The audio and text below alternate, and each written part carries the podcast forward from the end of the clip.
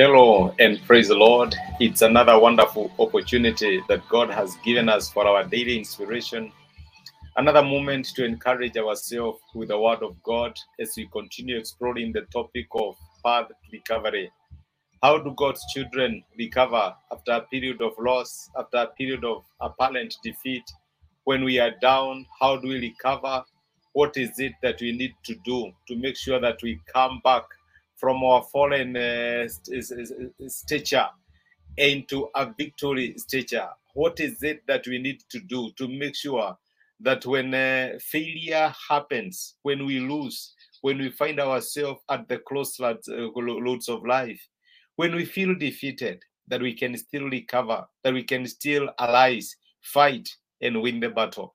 That is why we have been having this topic of the path to recovery on what we as God's children can do to make sure that we recover and that we, we, we are not completely broken, that it is possible for us to recover and it is still possible for us to win the remaining part of our battle.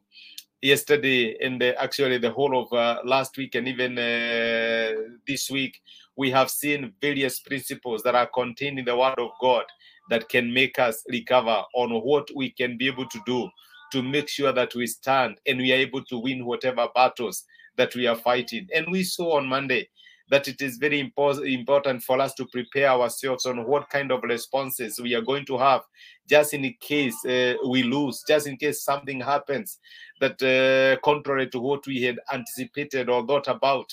What is it that we can be able to do to make sure we recover? Habakkuk said that he was prepared, even if things went wrong, he would praise the God of his salvation. That was Habakkuk's testimony. He said, I will not allow failure to have the final say in my life.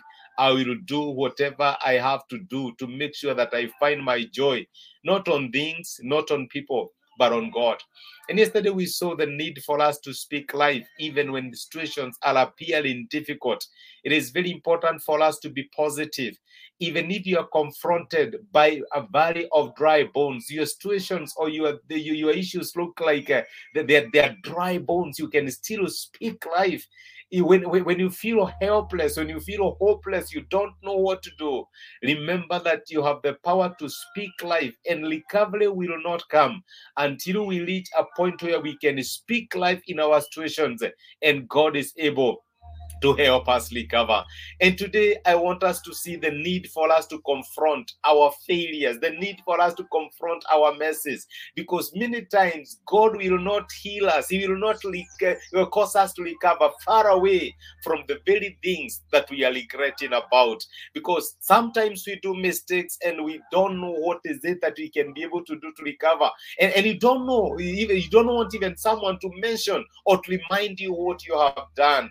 But it is uh, evident from the scriptures that until you come to a point where you're willing to confront your failure, you're willing to confront your mess, you're willing to confront your fears, what you are afraid, you may not recover. This week I was having a discussion with a very good friend of mine, and they're trying to run away from an issue that is really stressing them and giving them a lot of pain. And I was uh, I was telling my brother, it must reach a point where you're willing to recover, where you're willing to confront, come face into face with what you are running away from.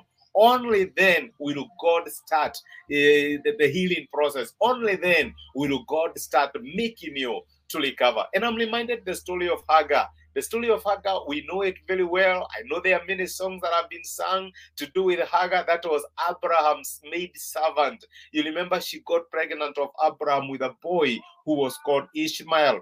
And everything was going very well with, with, for, Hagar. Can you imagine that I've been able to do what Sarah has not been able to do? I have a baby. And unfortunately, this brought arrogance on her part. And it reached a point where she had to be chased away. The world came crumbling for Hagar. It is what we call today a fall from grace to grass. You know, from a very comfortable life with Mr. and Mrs. Abraham, here she was, and she found herself wandering alone in the desert. And she was together with her baby, and she was wondering what to do. And with the time, the surprise they had, in the including water, ran out, and it reached a point where it was so distressing for Hagar because the boy, the young child, was crying, and Hagar did not know what to do. Do you know what Hagar did? She did what we normally do. I don't want to see my child die of thirst. And so she took her and put her far away. Actually, the Bible says, "I throw a stone, throw a stone throw away distance." That is where Hagar placed uh, Ishmael, the son. And it was difficult for her because she also started to cry. She was wondering, what do I do? And that is what we do when we come to the point of failure, to the point of defeat, to the point of loss. You don't want anything that would remind you what you are going through. Hagar decided, I don't want to confront this. Let me put it far away from me. I don't want to see the, the, the pain that my child is going through. And the scripture says that God had the boy crying. And God could also see the misery that Hagar was going through. And the scripture says that God spoke to Hagar from heaven. The angel of the Lord spoke to this lady who was in distress. And what did God tell Hagar? Why are you crying? What is happening? And there were instructions that God gave Hagar. We read that account in the book of Genesis, chapter 21. And uh, if you read from verse 15, this is what the scripture says. When the water in the skin was gone, Hagar put the boy under one of the bushes. Then she went off and sat down about a bowshot away, for she thought, I cannot watch the boy die. And as she sat there, she began to sob. God had the boy crying, and the angel of the Lord called to Hagar from heaven and said to her, What is the matter, Hagar? Do not be afraid. God has heard the boy crying as he lies there.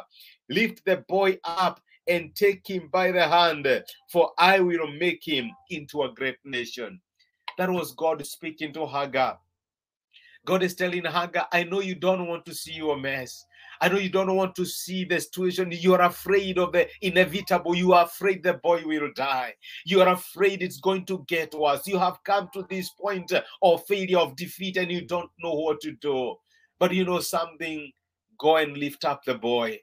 Go and confront that which you're afraid of. Go and lift the boy up. Go and uh, take the boy with you. Don't put her away. You know, a bowshot distance is quite a distance.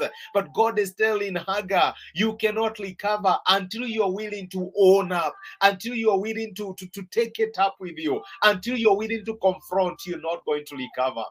And let me tell you that God only opened Hagar's eye to see a well of water that would sustain them when she was willing to confront her fears, when she was willing to take the boy with her, when she when she owned up to her mess and said, "Yes, I am in this. This is my mess, and I know God will help me in this." Many times, my brother and my sister, we live in denial. We live. I can't believe that I did that. I can't believe that that happened. I can't believe that I lost my job. I cannot believe that my candidate lost. I cannot believe that I lost that election. I cannot believe we are living in denial. And God is telling us that we must reach a point where we, we are willing to own up, where we are willing to confront the, the, the, the reality and, and, come into terms with what has happened, where we are willing to pick up our client Ishmaels and lace them before him, where we are willing to own up our mistake. Yes, I am the one who did that mess, Lord. I am not blaming anybody for it. I am the one who did it. And you take it with you and you lift it before God and you tell God, I know you can still change this story. I know you can bring something beautiful out of this. And let me tell you that God will only open our eyes when we are willing to confront our messes, when we are willing to own them up, when we are willing to accept the reality and not live in self denial. God is not limited on what He can do. God is asking us to go to Him just the way we are. He's not asking us to improve ourselves, to recover. We must be willing to own up our messes, go before God, stand naked with all our impurities, with all our challenges, with all our confusion, with all our messes. And let me tell you, He is a God who specializes in healing the brokenhearted. Let us pray together. Father, in Jesus' name, we are grateful because of speaking to us and encouraging us through your word. Thank you for reminding us that for us to recover, we must be willing to own up our messes. We cannot live in self denial. We must be willing to accept the reality as it is. When Hagar thought that she did not want to see the predicament of Ishmael, who was crying, and he put her a distance away, your first instruction was for her to go and pick Ishmael back. And I remember my brother and my sister who may be in a similar situation today because they are dreams they had, but they have put them at a distance because they are crying, because they are hopes that appear clashed, and they have put them at a distance so that they do not remember anything about them. God, you are asking us to own up the messes, the, the, the challenges, the problems that we are in, and leave them before you so that you may be able to quicken our hearing. And I pray for my brother and my sister in that situation they are in. God, when they bring these issues before you, when they own them up, when they accept the reality, I pray that you, as you open the eyes of Hagar and she was able to see a well of sustenance, that Lord, you shall open my brother and my sister's eye, and they will be able to see help coming their way, in even in their situation, because you are a God who makes a way where there is no way. Thank you because of speaking to us. Thank you for encouraging us. Be with us the whole of this day. Watch over us, refresh us with your presence, and may the joy of the Lord be our strength. We are grateful because you are the Lord of our recovery. Receive honor, glory, and praise. And this we ask in Jesus' name. Amen and amen. Thank you so much. I'm so grateful that you joined me for this particular inspiration. I don't take it for granted. Truly cover. don't live in denial. Accept the reality. Own up your messes. Let me tell you, take it up, take it and lift it before God. And you know something?